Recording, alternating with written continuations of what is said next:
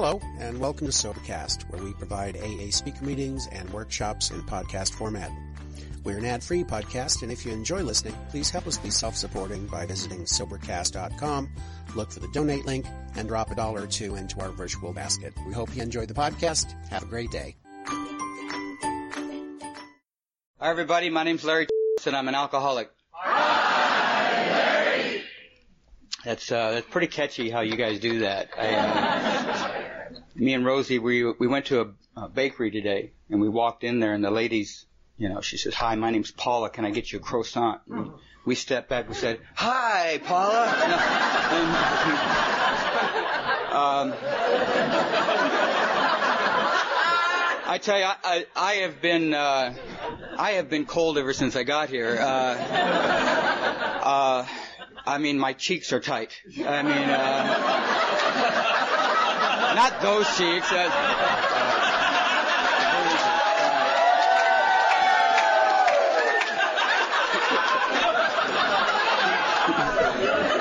God. And I haven't even been close to a jelly bean, you know.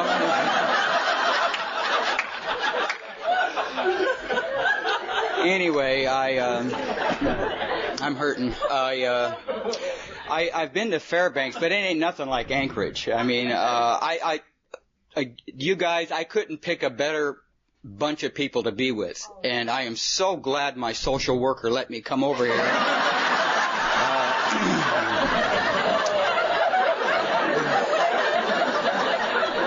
And uh, if you're new, don't leave too fast. We're giving away cheese at the end of the meeting. Uh, but uh, there was nothing like getting off that plane and then seeing, you know, it seemed like a hundred people greeting us, but there were six. uh,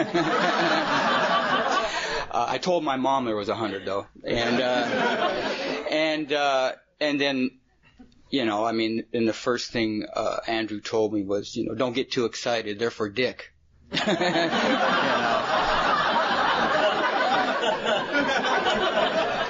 Andrew, uh, little rat bastard.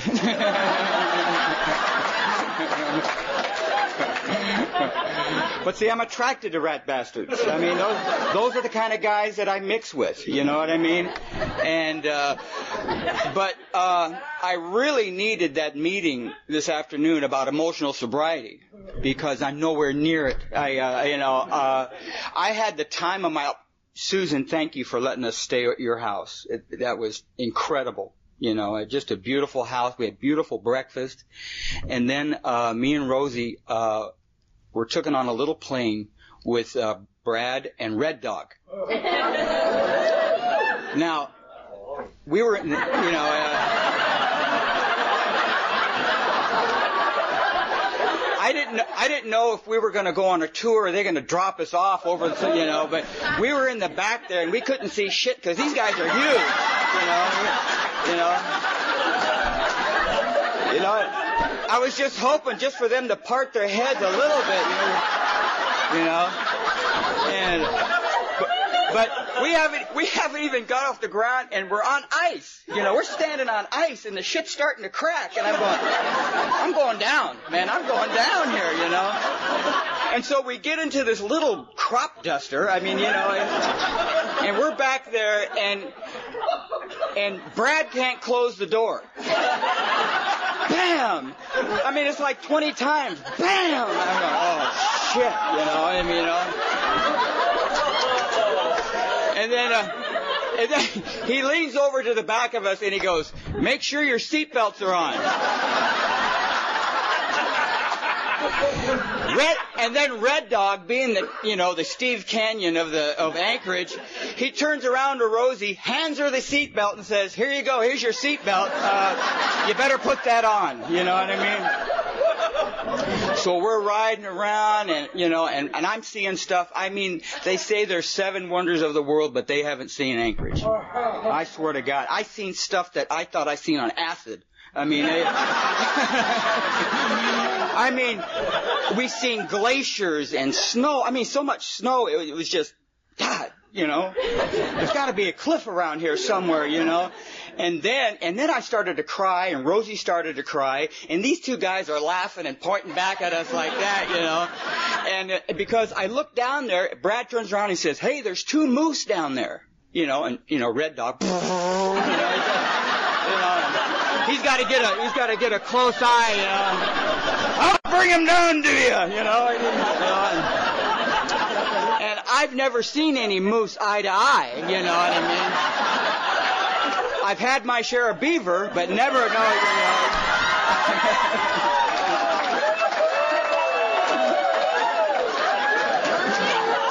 but, uh, not that kind of beaver. I'm talking real beaver, you know. Well, anyway, we finally landed. I swear to God, I have, I mean, this guy can fly. We're, we're in the snow and then he comes off of the mountain and then we're in this valley you know, and then he drops down like he's a dive bomber. Here we go, and he goes, and we start circling the lake, and we land, and I swear to God, man, I have never. It's the best time of my life, dude. You know, and then he showed me his chopper, and I loved it. I said, man, this is this is great. This is fantastic, man. You know, and uh, and I just, I'm not I'm not here to tell any new guy that because I'm from LA, my group's better or, or none of that crap. Because when I leave here Sunday, I'm going to be so glad that Red Dog's staying. and I have a real pilot, you know, and I could I could see out the windows and shit, you know, but but I tell you the power of a home group. I tell you the power, I'm not here to give you any kind of magical message about my home group, but when I get to my home group, you better guess, you better bet your bottom dollar that I'm going to remember the hand that Brad took to me. I'm going to remember the home that Susan gave to us. I'm going to remember George and how I couldn't get him off my leg like a horny dog.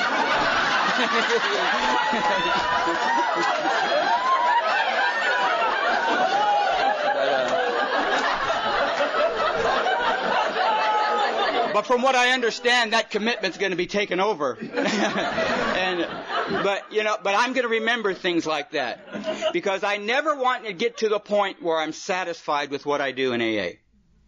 I hope I'm always hungry to do a little more. And I'm going to remember the actions that were taken this weekend and how people extended themselves and what they did to make me comfortable. You see what I'm saying? Because I'm 23 years sober doesn't mean that's enough because I've been in a home group and active doesn't, the most dangerous place for a guy like me is to be self-satisfied. I've done my share. I've done enough and put a cap on what I'm supposed to do here in AA. But you see, when I go back there, I'm gonna, I'm gonna maybe peel me and my buddies off that wall and maybe look for another couple strange guys out there. You see, because I get complacent in my home group. I know what it's like to be in a home group like this. I'm not, I'm preaching to the choir here, you know. And I love my home group and I love Alcoholics Anonymous, you see. And I always want to remember that we're in the minority of a minority. We are enthusiastic people in AA. And if you're new, I know what kind of, I know what kind of head you got. I've got a type of head that just, it doesn't care how tired I am, but it always wants to chat. You know what I mean? Yeah. And the more tired I am, the more it wants to chat. You know what I mean? I'm going to lay my head down tonight around 2:30 or 3 and I'm going to be physically beat. And in about a half hour I'm going to hear this Hey Larry. Let's chat. I don't want to small talk. I want to talk about when you were a kid and bring you right up to date. You know what I mean? And the only frustrating thing about that is we just did that the night before, you know what I mean? But uh, you know, uh, I know what it's like to be in a home group like this, you know, and, and and I tell you, the sad part about AA and what makes this group so vital is that more and more, the newcomer alone's got a head that's telling he don't want to be here. You know what I mean? And yet there's people in AA telling him that he don't need to be there either. You see? We're our own enemies sometimes. I mean, how often do you hear these people in meetings? Oh, Jesus Christ, you don't need to do that. Come on, man. What are you, some kind of fanatic? You know what I mean? Jesus, man, take it easy. I go to one meeting a month and I'm all right. You know what I mean? Well, sure, you've been making love to a gun for three years. You know what I mean? But you know, and so I, I I'm the type of guy who needs the intense, enthusiastic uh, therapy of, a, of, of, a, of an active group. I need that. You see, I live happily today in Alcoholics Anonymous because I'm in a rut. And if you're new, I pray that you'd find a rut. And I know that sounds lame and it sounds goofy, but I've got a regular schedule of meetings. And I've got a regular uh, series of phone calls that I make. And I've got regular things that I do in Alcoholics Anonymous because I'm a nut. And I know what it's like in between meetings. I know how hard it is to try to take these principles out there. And sometimes it feels like you're a ship going out to sea and you go out there and you try to do your day's work and you try to be with people and after about four hours out there at sea, you know, I gotta find me another port. You know what I mean? And it's so good to know where you're supposed to be on Monday. It's so good to know where you're supposed to be on Wednesday. It's so good to know you got a sponsorship meeting on Thursday and because that's my sense of security. I don't get security by, you know, thinking my way through the day, you know. I, I mean, and that's exactly what happened to me. If you're new, I stopped drinking and I took up thinking. You know what I mean? Oh, I love to think. I got to think things through. You know? Yeah. My plump, you know, my boss gave me an email about a week ago, and it says, "I want you to start getting a little close to starting at 8:30." 8:30. 8.30. What does he mean by that? 8.30? What's 8.30? He told me I had 150 accounts to see in a month, and he doesn't care how I see them. Eight a day or two. Now he wants me 8.30. Start at 8.30. And I had to think about that. 8.30, 8.30, 8.30. Gotta start at 8.30, you know, and just drove me nuts, you know what I mean? And had to talk about it, had to share about it, you know what I mean? 8.30. He wants to start at 8.30. Just bothered the shit out of me, you know what I mean? I forgot that he's the boss, you know what I mean? He had to think about it, had to think it through, you know, and, uh, and, uh, so I'm starting about quarter to nine. I'm all right with that, you know. but uh, but I, you know, uh, and, and, and coming to a home group like this, God, I remember coming to my home group, and, and I'm not going to spend too much more time on this, but uh, but uh, I was uh, I was intimidated by all the guys hanging around my sponsor. God, I came to that group, you know, had my little clothes from Goodwill on and stuff like that, you know, and had my my house key and it was on a paper clip, you know what I mean, and and all these guys are hanging around my sponsor, and they got glasses and they got ties, and you know they're all sharp. You know, you know, who are these guys, man? You know, you know they all work at a funeral parlor or something like that. You know. So I landed a job, and I'm a janitor at Montgomery Wards. I'm moving along, you know, and uh, first thing I did, man, is I, you know, I, I you know, broke out my vision plan. And I went, and, you know, I need some glasses, you know. Gotta have, well, you, your vision's fine. No, no, I need some goddamn glasses, man. I got a home group and they wear glasses and ties and I need some damn glasses, you know. And, it used to bother me because all these guys around my sponsor, I know he loved them better. I used to watch him just, you son of a, look at him. You, you know what I mean? Just used to, and, and you know, Johnny would go away for the weekend, you know, and I'd call these guys up Hey, Ray, how come Johnny likes you better? And he's, Jesus, Larry, come on, man. He don't like you better. Don't you know that I've been around here longer? You know? Don't you know that you're just a new guy on the block and after a while your sponsor will get to know you and then you guys will get along? He says, no, that's not the way it is at all. And he says, besides, Larry, he says, you don't want to be friends with your sponsor. You know, and he told me some of the most vital information I got. Ray and Mac, they told me this very special thing that, you know what? Quit trying to seek your sponsor's approval. You're such a people pleaser that when you start trying to seek your sponsor's approval, that's dangerous for a new guy because you'll start holding back secrets because you want your nod of approval. Forget that, man. Your sponsor knows you're a goof, you know? you know what I mean? He says, just get some buddies and let Johnny have his old friends. And you know, and I, and you know, and that's the way I was. I started hanging around some guys that I could talk to about my sponsor, you know what I mean? Do you know what he told me today? Now, 24 years later, Johnny goes away for the weekend, and if I'm home, my phone rings. Larry, how come Johnny likes you better? You know? I said, because you're a loser.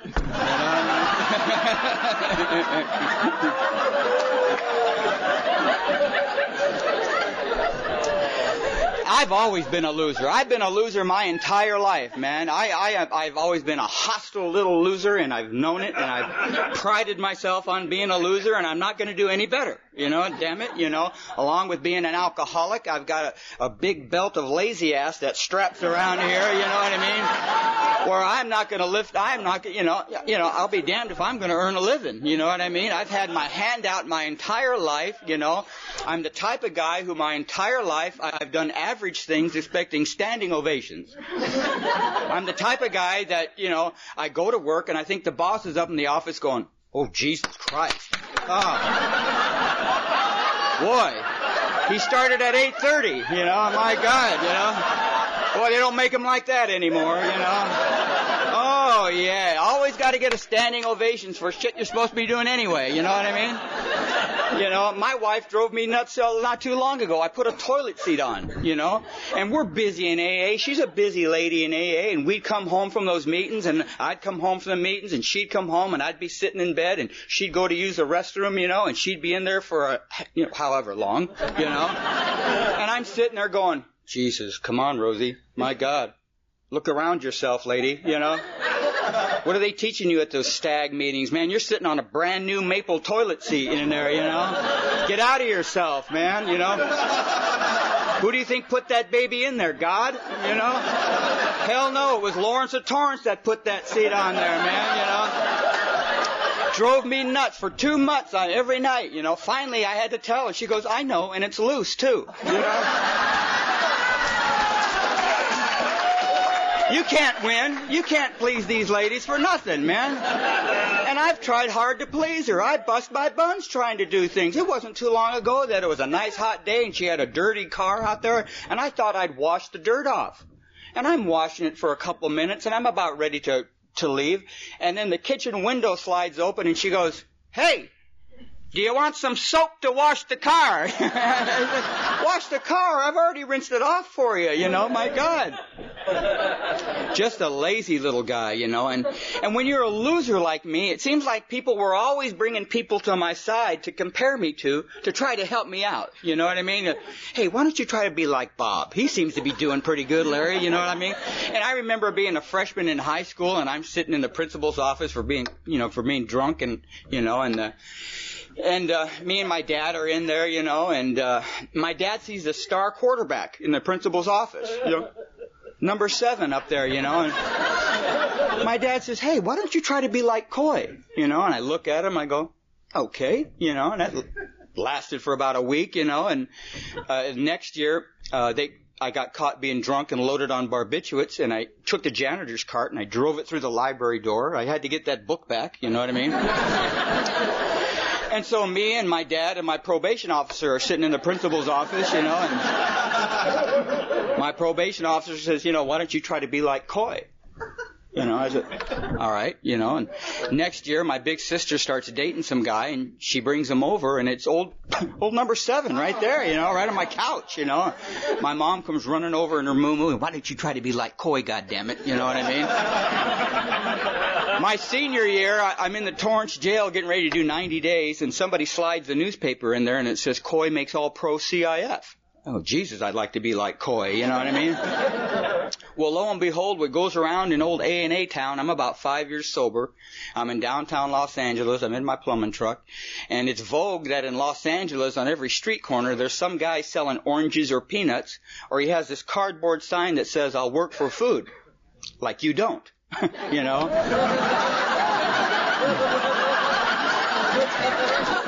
I love LA, you know, and uh, and uh, and and I'm the type of guy that looks like I need help. People are always giving me pamphlets telling me Jesus is coming and Jehovah and you know all these biblical people are coming to see me and stuff, you know. And I'm sitting in my in my van and this guy's at the sign and he locks eyes with me. I go, oh shit.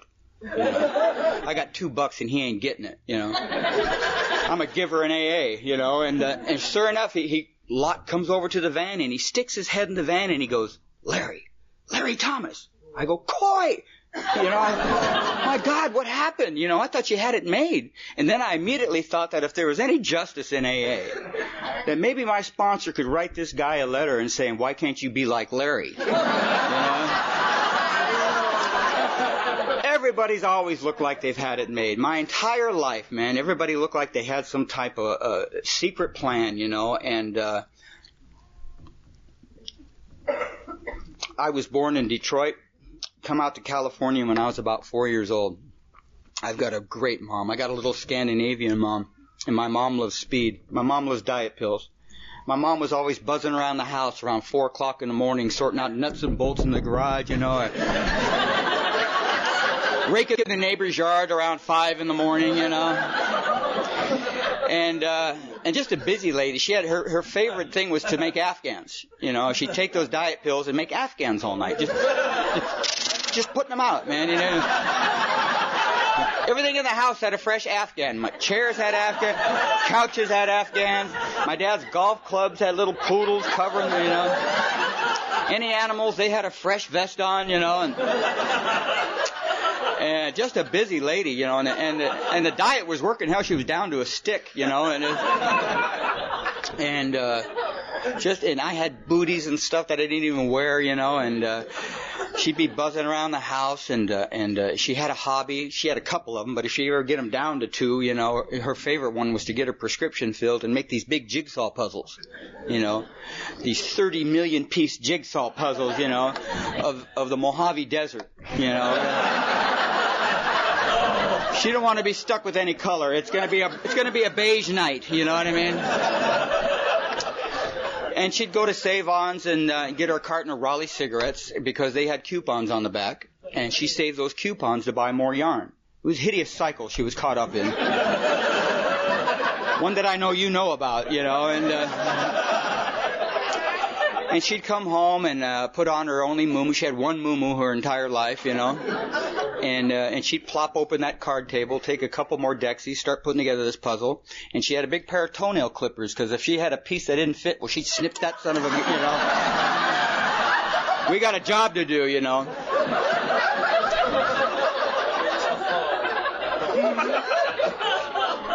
I I uh, I found out at an early age that my dear mother loved me. And I would do to that lady what I would do to anybody who would ever show me any ounce of affection or attention, and I'd play her like a fiddle. I don't ever want to forget what it's like to be coming out of nowhere and show up at your mom's doorstep or she was a hard working lady, still is, and she used to work at this dry cleaners, you know. And she hadn't seen me for a while and I'm standing in this parking lot from about here to those guys in the back row there. And I lock eyes with her and I've got my street mud on and she's working in this dry cleaners and the only thought that I have is she better have a dollar. And I waddle up to her and I ask her for that dollar. And her little hands start shaking and she starts going through this little plastic purse that she got at Woolworths. And in that purse I see a little picture of me when I'm eight years old on a Little League. And that's the only picture she had of me. And she shakes her little hands and she pulls out a little dollar, maybe two dollars, and she shakes it and gives it to me. Now I probably walked about maybe, what, 40, 50 feet? How come when I'm in, how come when, when I'm in a meeting of Alcoholics Anonymous, if there's a secretary that same distance, why can't I ask him for a commitment and walk that same distance? Why can't I do that? Why is it easier for me to walk that distance and use my mom one more time? You see? And that's the kind of selfish and self-centeredness that this program has to be applied to my life to get rid of. Because if my alcoholism don't kill me, my selfishness and my self-centeredness will. Bottom line. It is rooted in everything I ever do and think about. It's all about me, you know. My dad was a happy drunk. My dad was a happy singing the blues, Nat King Cole, Bobby Darin drunk. He was a refinery worker and he was always sneaking into his own damn house. It was an amazing thing. he had a nickname for me and pardon my French, it was son of a bitch. Where is that son of a bitch? Have you seen that son of a bitch? You know what I mean? And, and being a refinery worker, he's always coming in at different hours and he's coming through my bedroom window, you know? Yeah, he's a window climber, and I can tell because I can feel that big boot coming down on my chest, you know. And and and I remember grabbing it one night. He's sneaking in there, and I said, I said, Dad, I said, why don't you get, you know, why don't you have Mom make you a key, you know? My God, she's up anyway, you know. I mean, I, you know, I can hear the Hoover going now, for Christ's sakes, you know. But I tell you what, man, my dad made drinking look good. He made sobriety look grim, you know, but he made drinking look good, you know, and, and he was always there to help me. My dad's the kind of guy that everything he touches turned to gold. And he wasn't a quitter. He hung in. He started something and no matter how hard it was, he finished it. Me, on the other hand, I've always had the feeling, I've always had this feeling in me that I want to leave. No matter what I'm doing and where I'm going, I've always had this feeling that I gotta leave. I've gotta leave. I've gotta leave. You know, I don't care what it is. I've always had this tendency. I've gotta leave. I don't know how to work through things. You see, I don't know how to stay put and weather the storm and stuff like that, you know? And, uh, and my dad's one of those guys. He, you know, he, uh, he started this job at a, at a chemical plant, you know, as a, as a maintenance janitor. And 30 years later, he's the plant manager of that same chemical company and working for OSHA and stuff like that. And he met my mom when he was 16. She was in a convent. And they had a dream, and that dream was to get her out of that convent, you know? and do what everybody was doing back then. They were they were going to to World War II, and then afterwards they were moving to California to live their dream, and that was their dream. You know, and I became the nightmare of that dream. But that guy had a work ethic. The guy knew how to hang in. You know what I mean? And I wanted to be like my dad. I wanted so much to be like my dad. You know, and my dad used to tell me stuff like, you don't know how good you got it, kid. Back when I was your age, we really had it tough. And he did have it tough. My God, his father choked on his tongue and died when he was a young man. His mother hung herself in a Detroit jail when he was 13. He brought up his kid brother doing side work and his dream was to go into the Navy and stuff like that, you know. He had to dream to keep out of the reality of his own life, you know. And, uh, and uh, and I wanted to be like my dad, but I didn't have that stick-to-itiveness. And I had this idea that I couldn't ask him for help because I thought the idea of a man. My dad seemed to be able to work things out without asking for help.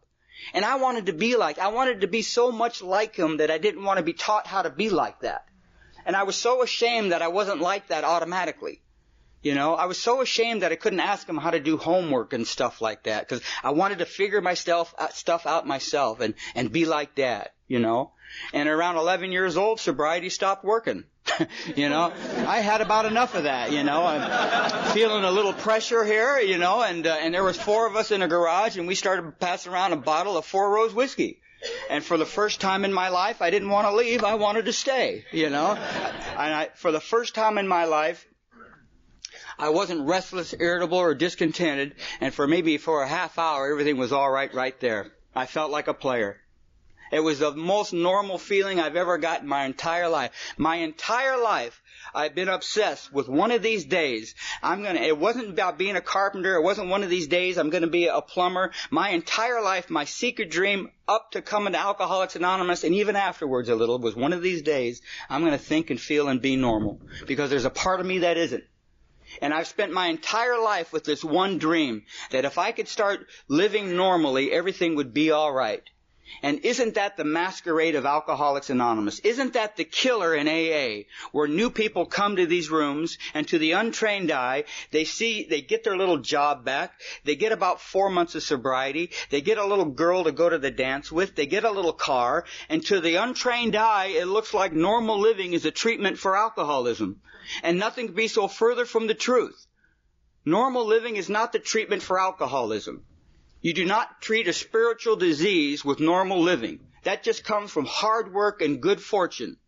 But what happens to people like me is they come here and they get these things and they start sitting in these meetings and they become a little restless and irritable and discontented and all their material needs are met and they're wondering why they're feeling so out of sorts and they're not a part of because they haven't treated their alcoholism. And so they think, well, maybe they need to work a little harder. Maybe I need to spend more time at home. And they start trying to work more hard at getting their life in order than treating their disease of alcoholism. And the treatment for my disease isn't about going out and spending 12 hours at work all the time. The treatment for my disease is eye to eye with another man in Alcoholics Anonymous, carrying this message and putting that book to my life. I need a spiritual answer for this spiritual disease. I don't need more overtime and a degree. Those are good to get, but that don't take away and treat my alcoholism. And I've been obsessed with doing that my entire, I thought for sure that was going to be the answer. If I get my life in order, I won't have to drink and my depressions won't be so bad when I'm sober. And I would stop drinking and I'd get these little goofy jobs and my whole fifth step is a series of fresh starts. Starting over, starting over. Because that's the only way a loser like me gets faith.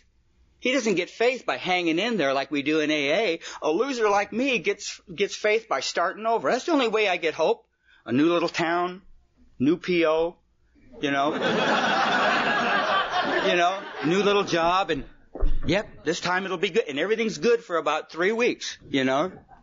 And then I'm stuck with the hideous four horsemen and the longer I stay sober, the worse I get, you know, and I can't stand the way I feel you know, when I'm sober. But anyway, I take my first drink of alcohol when I'm 11 years old. I don't head out to Skid Row that next day, but I, I did get the address, you know, and uh, and it was and it was it was easy to find. It was all around the house. It was it, it wasn't you know, and I started sneaking it to school and stuff like that. I remember my first project in in wood shop. The co- the the teacher wanted us to build a, either a coffee table or something, you know, for our families, and so uh, so I built I built a bar you know? But it only fit one guy. it was like, yeah, it was like a little cockpit. It was great. My freshman year, I started hanging around these, uh, these guys. I started dating this little Mexican girl, and uh, and her brothers, uh, they like cars. They like lowered cars. They like car shows. They like uh, they like uh, you know drinking cheap wine and driving around and getting my head my hair real big like a Bakersfield tumbleweed, and we'd lower our Chevrolets down to the ground, and we'd, bounce around and listen to the Four Tops and the Temptations and the O'Jays and Marvin Gaye, and God, I loved it, man. I was, I was in my plumbing truck not too long ago. The Four Tops came on, I just started sinking in my damn truck. I loved it, man. I had a little Mexican girlfriend named Lupe, and she got her hair up real big, and I'd get my hair up real big. I had these white t-shirts with black khaki pants that came up to here. Somebody told me that men who are well endowed had big feet, so I had a pair of 15-inch shoes, you know. I'm driving around with big hair and big feet and big ideas, man, you know. I loved it, man. I loved it. Everything I needed, I'd find in that car, man. We drive around with our frowns on our face because our asses hurt from driving around all night, you know. You take that driver education class in, in, in high school and you're always driving with the biggest coach in the world, you know, this guy's huge and I'm always taking summer school because I'm getting kicked out of regular school.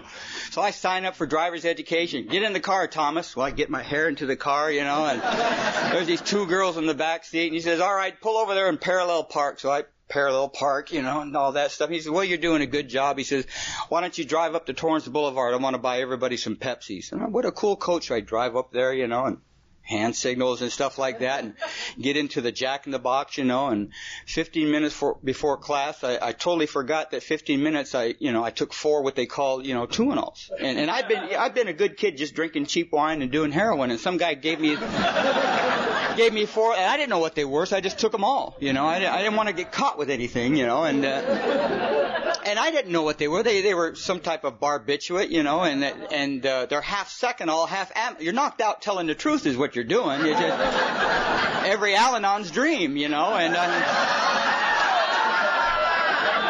who's Lupe? I have no idea, you know. And, and anyway, and I take four of those things. I totally forgot, and so I'm driving up to the Jack in the Box, and these things, boom, they start. Oh man, they all come on at once. I look over there. Now there's four coaches, you know.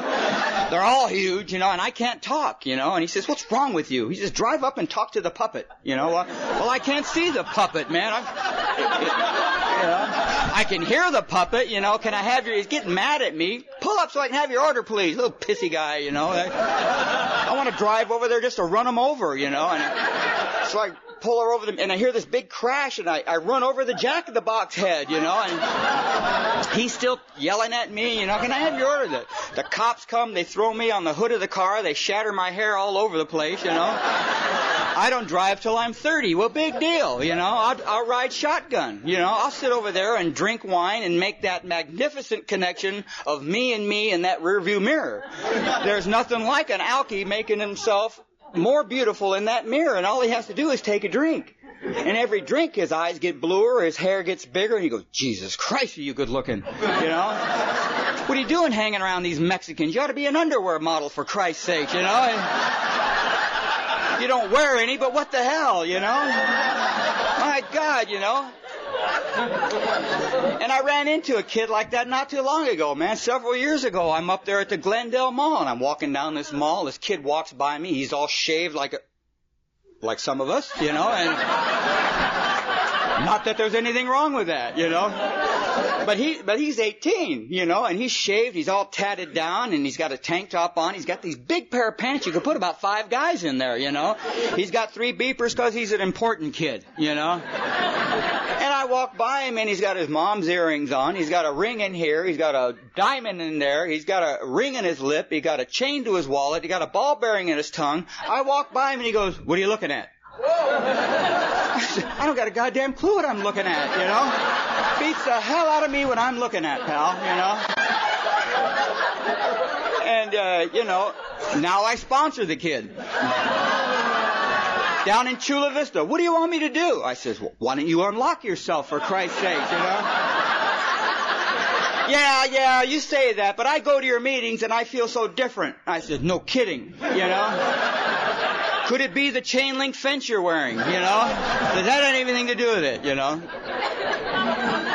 But I understand what that's about. That ain't about being bad or being mean or macho. That's about being afraid. And if there's anything that encapsulates the alcoholic's emotions, it's being afraid. We know how to be afraid better than anybody I know. But you cannot tell us, man. Alcoholics are the only ones who can be s- s- just surrounded with fear. And you'll be looking them in the eye and talking, they don't hear a word you're saying. You know?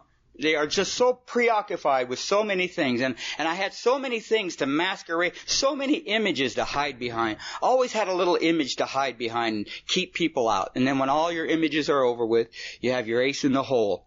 And to a lot of us, that's our violence. That'll keep them at arm's distance. You know what I mean? And then, and the only, mm-hmm, you know. Mm-hmm, right on, right on. Mm-hmm. Mm-hmm. Mm-hmm. We're going to be saving your ass. Mm-hmm. Come on right up here now. We're going to save you. You know. Yeah. but anything's, and that's exactly what, that's exactly what drinking did to me, man. Drinking dressed me up without even leaving the house, man. You know, I two shots of bourbon and I'm, I don't know what I am, but I ain't me and I'm all for that. Which was so neat about going to that bar. I love to go to those bars because after two or three drinks, you know you're gonna be somebody. You know, it ain't gonna be you. Maybe you'll be that astronaut. Maybe you'll be some kind of skin diver or something like that. But you're not gonna be you. And you can run those lies and you can run to somebody who's lying to you. You know what I mean? And, uh, and that's, and that's what, that's the relief I got from alcoholism, man, is it, it, it made it bearable being me. Cause I couldn't stand being me when I was sober, cause I knew what I was when I was sober. I was a weak, good for nothing, yellow coward guy who didn't know how to get out of being that. Who was secretly stuck being that, and I knew I would always be like that. And spent my waking hours wondering, should I end it today by jumping in front of the bus? You know, what can I, you know, I mean, you know, thank God. Thank God that there was alcohol because I tell you, a shot of alcohol, I didn't know about a phenomenon of craving. I thought that was because it was an empty stomach or, or cheap whiskey. I didn't know about that. That after two drinks, I'm off and running. You know, waking up and having these kids walk by me and the teacher saying, step around the man. You know, looking up at the little kids' eyes in those park and they're snickering at me and stuff like that, you know. I didn't want that to happen. All I wanted was take the heat off that first couple drinks. But I take that drink and I'm off and running. And sometimes I try to control that. Sometimes I know what's going to happen, so I try to watch it like a hawk.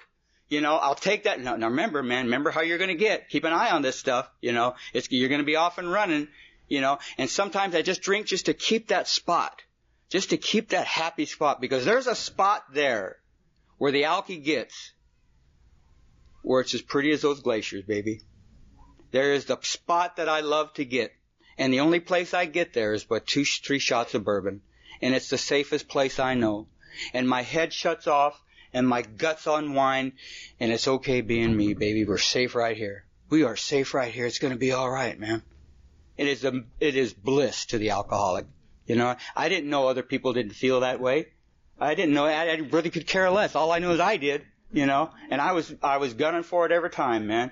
Now I didn't head out to Skid Row or nothing like that, and uh, and I stayed in high school, almost graduated in 1969. Everybody's going different places, and some of them are going to Maui, some of them are going to San Francisco, and I thought me and my buddy could find my roots and go to Detroit we wound up in Phoenix, and uh, we're over there off of North Central and, and and Roosevelt at the Apache Hotel, you know, and uh, and the Apache Hotel is about forty dollars a month, you know, and and uh, and everybody's got a TV and it's in the lobby, you know, everybody's got a bathroom and it's down the hall, you know, and you're living in a little room with a Murphy bed and a hot plate and a hot TV, and you're looking out your little window and you're drinking and you're dreaming and you're dying, and you know, on one of these days it ain't gonna be like this. It ain't gonna be like this, Larry. One of these days, man, things are gonna be alright. You just gotta get your little life in order here.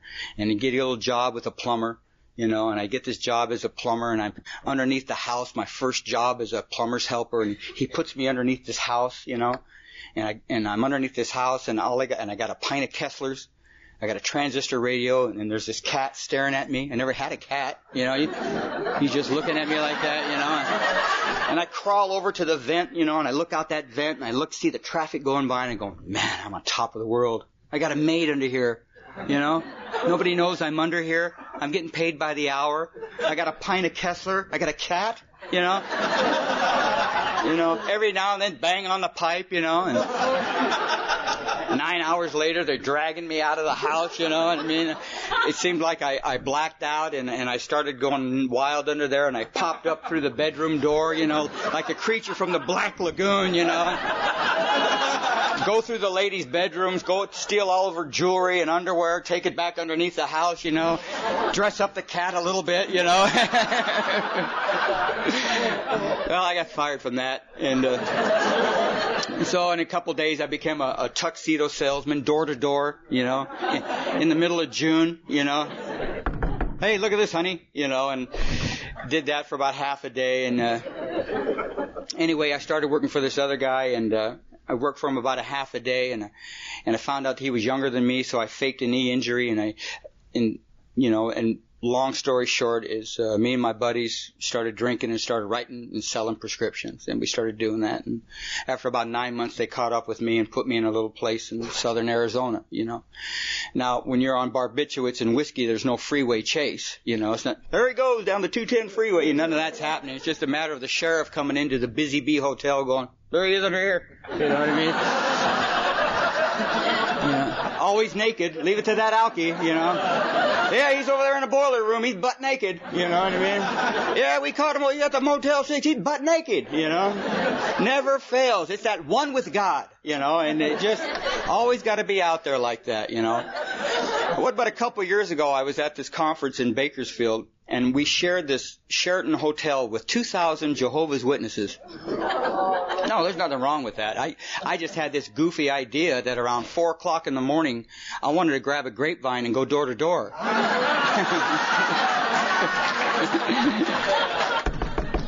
You know Bill and Bob love you, you know.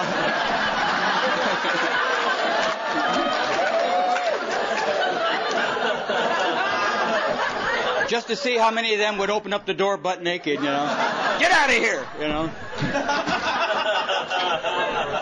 So anyway, uh, I got to wrap this up. I uh, I spent a little bit down there in Arizona. They gave me a $45 voucher to come back to the LA City Hall. I take a Continental Trailways. I, I register at the LA County Jail and LA City Hall, and I get me a little room in downtown Torrance. And in 1974, I'm two months. Uh, two months sober on antabuse, and they take me off antabuse. And after about three more weeks, uh, they find me in a little league dugout in 1974, totally sober, in between hysterical and maniacal. No antidepressant, nothing. Totally sober, absolute out of my mind, and I'd never been in that place before. And I thought that was the deep end.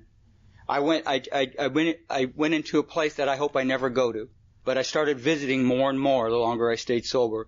And they sent me to the Harbor General Hospital. They diagnosed some of my drug overdoses of being suicide attempts, and that by the look of my jacket, that maybe I need to go to a state hospital and be observed for 30 days. And they sent me to a state hospital out there by Oxnard. And after about a year, they, I was totally observed. and they released me with my antidepressants and my antipsychotics, and they told me that I wouldn't be able to operate in society unless I took those things, and they were absolutely right.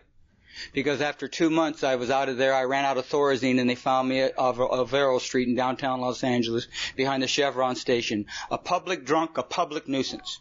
No big time convict here. You got an all-time loser though. That's what you got here. I had no idea how to live.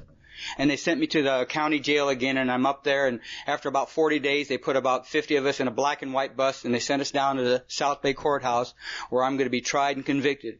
And after about uh, eight hours, I'm in a holding tank about this size, It's just me and bologna sandwiches. And I'm the only one in there, and I'm on a concrete floor with my Vons bag and no hope. Going wonder where they're going to send me now. And at four o'clock in the afternoon, a Scottish man opened up a jail door, and he slid this jailhouse door open. And he said, "Are you Larry Thomas?" And I said, "Yes, sir, I am." He says, "Why don't you come with me, son? You're going to AA." AA? Those are two initials I've never heard of before. I've heard of OR and PO, but what's AA, you know? and who's this Scottish pirate all of a sudden, you know? Aye, lad, you know? And now the neat thing about that guy is that he had no business being there. He had no business being there. He didn't have a panel. He wasn't a part of the court. He wasn't a part of the probation department. He wasn't a part of anything. He was a refinery worker and he got the worst news of his life, and that is his wife was dying immediately of a terminal disease. And he knew she was in good hands, but he knew he wasn't. But somewhere in his book, Alcoholics Anonymous, somewhere in that book, Alcoholics Anonymous, he grasped and developed a manner of living. That he knew exactly what was supposed to happen when he got like that. Somewhere in that paragraph, working with others, it says practical experience tells us nothing will ensure us from immunity from drinking than intensive work with other alcoholics. This works when all other activities fail. And he grabbed that and he ran with it. And he went down to that courthouse for no business at all. And he asked the judge if there was anybody who may wanted to go to AA. And he talked to Judge Foy and Judge Hollingsworth. And he says, we got a guy in the holding tank that may be interested. And he came down there and he took me to my first meeting of Alcoholics Anonymous. A trusted servant isn't somebody who's so much elected to or nominated to. A trusted servant is what you are if you're new, what we automatically give you your first day here and what some of these people in this room are so eloquently. We are trusted servants and we're trusting you that you're going to take this message and you're going to perpetuate this gift for free. For fun and for free. And secretly treat your own disease while doing it. And that's what that man was doing it. He was a trusted servant, man. And he carried you so well. And I, I went with that guy and I, I thought, you know, well, I'm in for a long ride up north and maybe some lunch and that guy took me to a 15 minute car ride to my first meeting of Alcoholics Anonymous. In 1975, he rolled up to this Alano club in Torrance and he, introduced me to this lady named Indian Jeannie and Captain Bob and Tennessee Bill and Singing Sam and Serenity Sam and Bicycle Ray and Santa Claus Ray and Whistling Pete and Dancing Butt and all these other people, man. You know, and I said, my God, I just left a group of people like this, you know. Little Moose come running after me like a toilet paper. Come, hi, honey, my name is Moose and I'm expecting a miracle. And I said, my God, I bet you are, you know. I'm not it, you know. And, and then this transvestite came through the card card playing room and he started circling me like a helicopter, you know. And after about three times around, he landed. And he says, I can't wait to take you to a candlelight meeting. And I said, I said, well, not till I get a year anyway, you know. And then I, I said, my God, that guy's got big feet, you know. Huge. And I said, my God, if that's AA, I don't want any part of it, you know. And then from 1975 to 1982, I came in and out of Alcoholics Anonymous on a regular basis. 30 days and get drunk, 60 days and get drunk, 90 days and get drunk. And the longest I could stay sober was six months because I was on heroin. And never once did I apply this book to my life. Never once did I get a spot, never once did I find out what alcoholism was. All I did was come here, try to get my life in order, and think that if anything goes bad and I feel like drinking, I'll know what to do, because in the back of my mind, I'll know what to do when I need to drink. In the back of my mind, Jesus Christ, you know what's in front of that? It certainly isn't going to AA. And I was sitting in these meetings and I'd get physically sober and mentally ill. And when it came time to drink and, and life would give me a little chunk that I couldn't swallow, there was nothing keeping me from drinking because I'm thinking, you know what? I've got that cancer now that I know that if I go drink, I can come back because I've did it once, I can do it again. The hideous cancer of AA. To that slipper. I've done it before. You see, if you don't do anything for your sobriety, if you don't start doing little commitments and doing little, doing the uncomfortable to get comfortable, when it comes time for you to be in those moments, you don't got nothing to lose. If you've done nothing around here, you don't got nothing to lose. But if you've done a little work around here and you've done a little inventory and you've had some commitments, you think twice about stuff like that. Because you know dang well there's nothing neat about being new. There's nothing pretty about being new. I hope I, I, I got a ton of drunks left in me. I don't ever want to be new. I and I will go to Anchorage not to be new. I, I'm 23 years sober and it ain't enough. And that little fellow with the patch on, his sponsor is over in Oregon. Once had 46 years. He's now got a couple months. And Alex asked him, my God, what happened to you? You had 46 years. He says, yeah, I had a lot of years, but I didn't have any days. It's the days that get you the years, pal. It's the days. Every day we got a daily reprieve. We hear people every time they take their cakes, they're talking about their blessing. I've been blessed with this and I've been blessed with this. And then we watch them slowly hang themselves with their great blessings because they become so involved with their blessings in the place that blessed them when no one else will. This is my great blessing. Nothing happens without you. If I'm lying to my sponsor, this whole thing's a sham. This whole thing's a bunch of, if I'm lying to my sponsor and I'm holding back little nickel and dime things and I'm, and I'm running my old, this whole thing's a lie. And I don't ever want to live like that when every waking moment is a lie. Every corner of my room is a lie. Every place I look is a lie. And when I'm honest with my sponsor and I'm honest with my fellas, everything is clean and as pure as it should be. And there's no running and hiding. And an alcoholic can live peacefully like that. He doesn't have that turmoil anymore. He doesn't have the hideous four horsemen waiting at his footsteps when he's sober. That's what we feel when we're sober. Alcoholism strikes the alcoholic when he's not drinking. It waits for people to lay back on their commitment. It waits for you to say, no, I'm not going to go tonight. I don't need to be there. I'm going to go get pizza. You know, it waits for you to get your priorities all out of whack. You know, and on May 2nd, in 1980, I'm going by the Woolworth window and, I, and I've got my mud on and I'm getting ready to check myself into a mission. I'm 120 pounds and I'm yellow. And I got my old little clothes on. I got a half pint of whiskey in my back pocket and I look at myself and I'm about 120. I said, whatever happened to my dreams? All I ever wanted to be was a cameraman. How come I'm always getting drunk and I'm always getting sober? What's wrong? And I did what I always do when I got like that. I panhandled some money and I called Alcoholics Anonymous. I got a hold of my first sponsor, Don, who had always 12 stepped me. And I picked up that phone and I said, Don, I'm down here at the mission. Will you come, come and get me? And he says, the most profound thing I've ever heard in my life. He said, no. He says, you know where we are. You know what we got. You want to get sober? Why don't you get your rusty ass down here yourself? I'm tired of chasing after you. And he hung up. my God, whatever happened to that AA love, you know? I just heard it. And for the first time in my life, it wasn't necessary for the good people in AA to come and get me.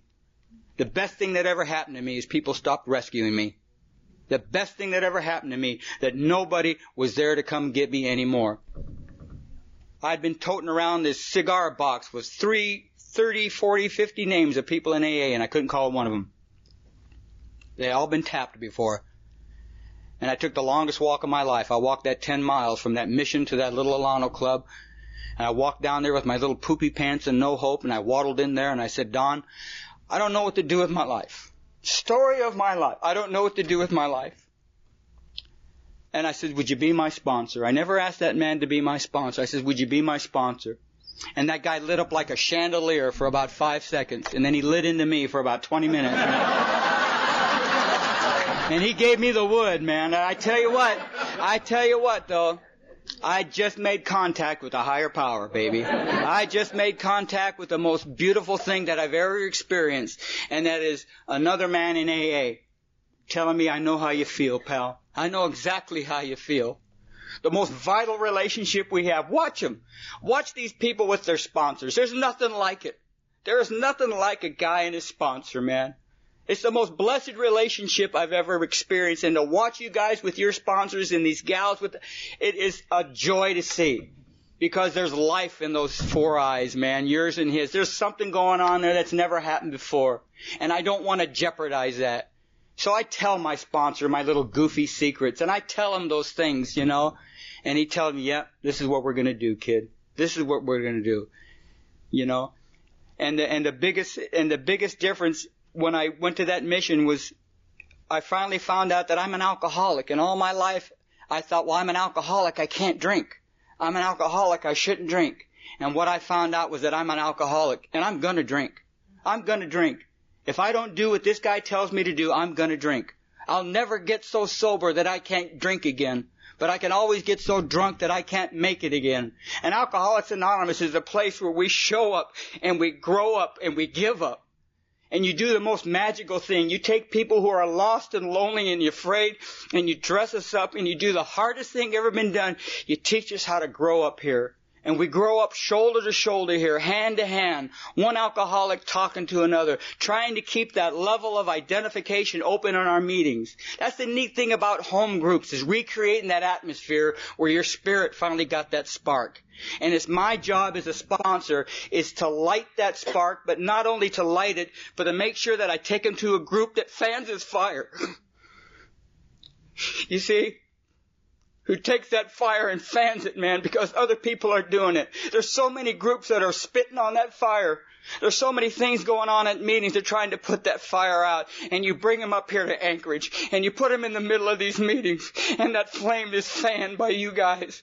And if I can do anything to get a spark going in another guy, that's all I want to do is to perpetuate this gift. If I've been given this, I owe you guys one more life and then one more. I don't think Bill and Bob started this thing for me to stay home and work on my car. I don't think that's what they had in mind. I think what they had in mind is exactly what we're taught here in meetings of Alcoholics Anonymous. Our primary purpose is to stay sober and perpetuate this magical gift because Alcoholics Anonymous is the only one that can take care of Alcoholics Anonymous. There ain't nobody tied into this thing but me and you, baby. And we've got it made here. We have got the life. If you're new, I hope you're so desperate that you do things that you don't know. I, my beautiful wife, I've got to tell you how I met this beautiful wife and I'm shutting it down. My beautiful wife is 13 years sober. I met this little lady about how many years? Seven, eight years ago at a meeting in Downey. And I'm talking at a meeting in Downey and I couldn't get my eyes off this little Nicaraguan. And after, and after the meeting, I had to talk to her, you know, first to see if she liked my talk and then and, and then just get her phone number. I just couldn't get. And we started talking, and at the end of the meeting, she says, "Do you like the backpack in camp?" I says, "I love it." You know, I, I never backpacked in my life, man. I I spent enough time out there, you know, but I figured anything to get into the tent, you know. And I've been calling that lady every day since. And the most beautiful experience that I had was not only taking her hand in marriage, but being loyal to her and knowing perfectly well that she loves me and that I don't have to do anything anymore to make her love me anymore. That she loves me because she don't need me for nothing. She's a woman an alcoholic. She's self-supporting through her own contribution. She doesn't need me to lean on. She's been doing good without me. And she still hangs around me because she loves me. And it's my privilege to take care of that love. There's nothing like sitting in a meeting of Alcoholics Anonymous where a man is sitting with his sponsor and he's listening to his future girlfriend or wife up there at the podium. And she's talking about how much she drank and how much she used and how much she hoarded around and what she did. And, and that sponsor's nudging you going, boy, he's a hell of a gal. You know?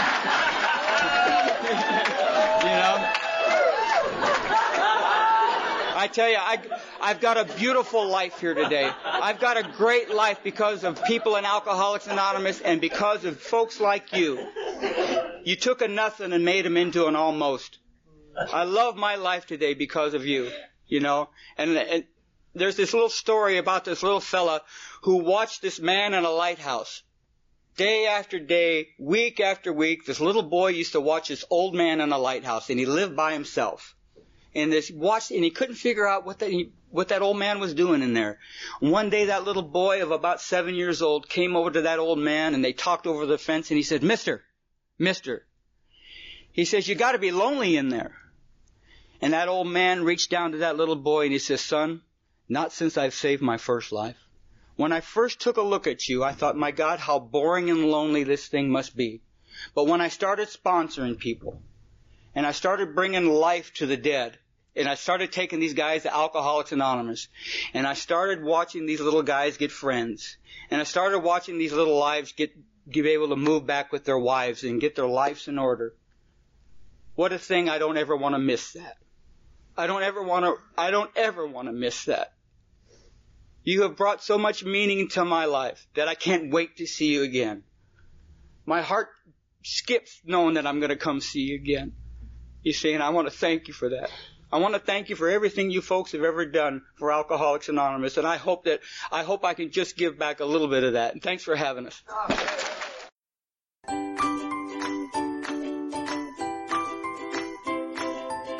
Thanks for listening. I hope you enjoyed the podcast. Sobercast is ad free, and we'd like your help in order to keep it that way. So if you'd like to help us be self supporting by pledging a dollar to a month, visit Sobercast.com and look for the donate links. Thank you very much.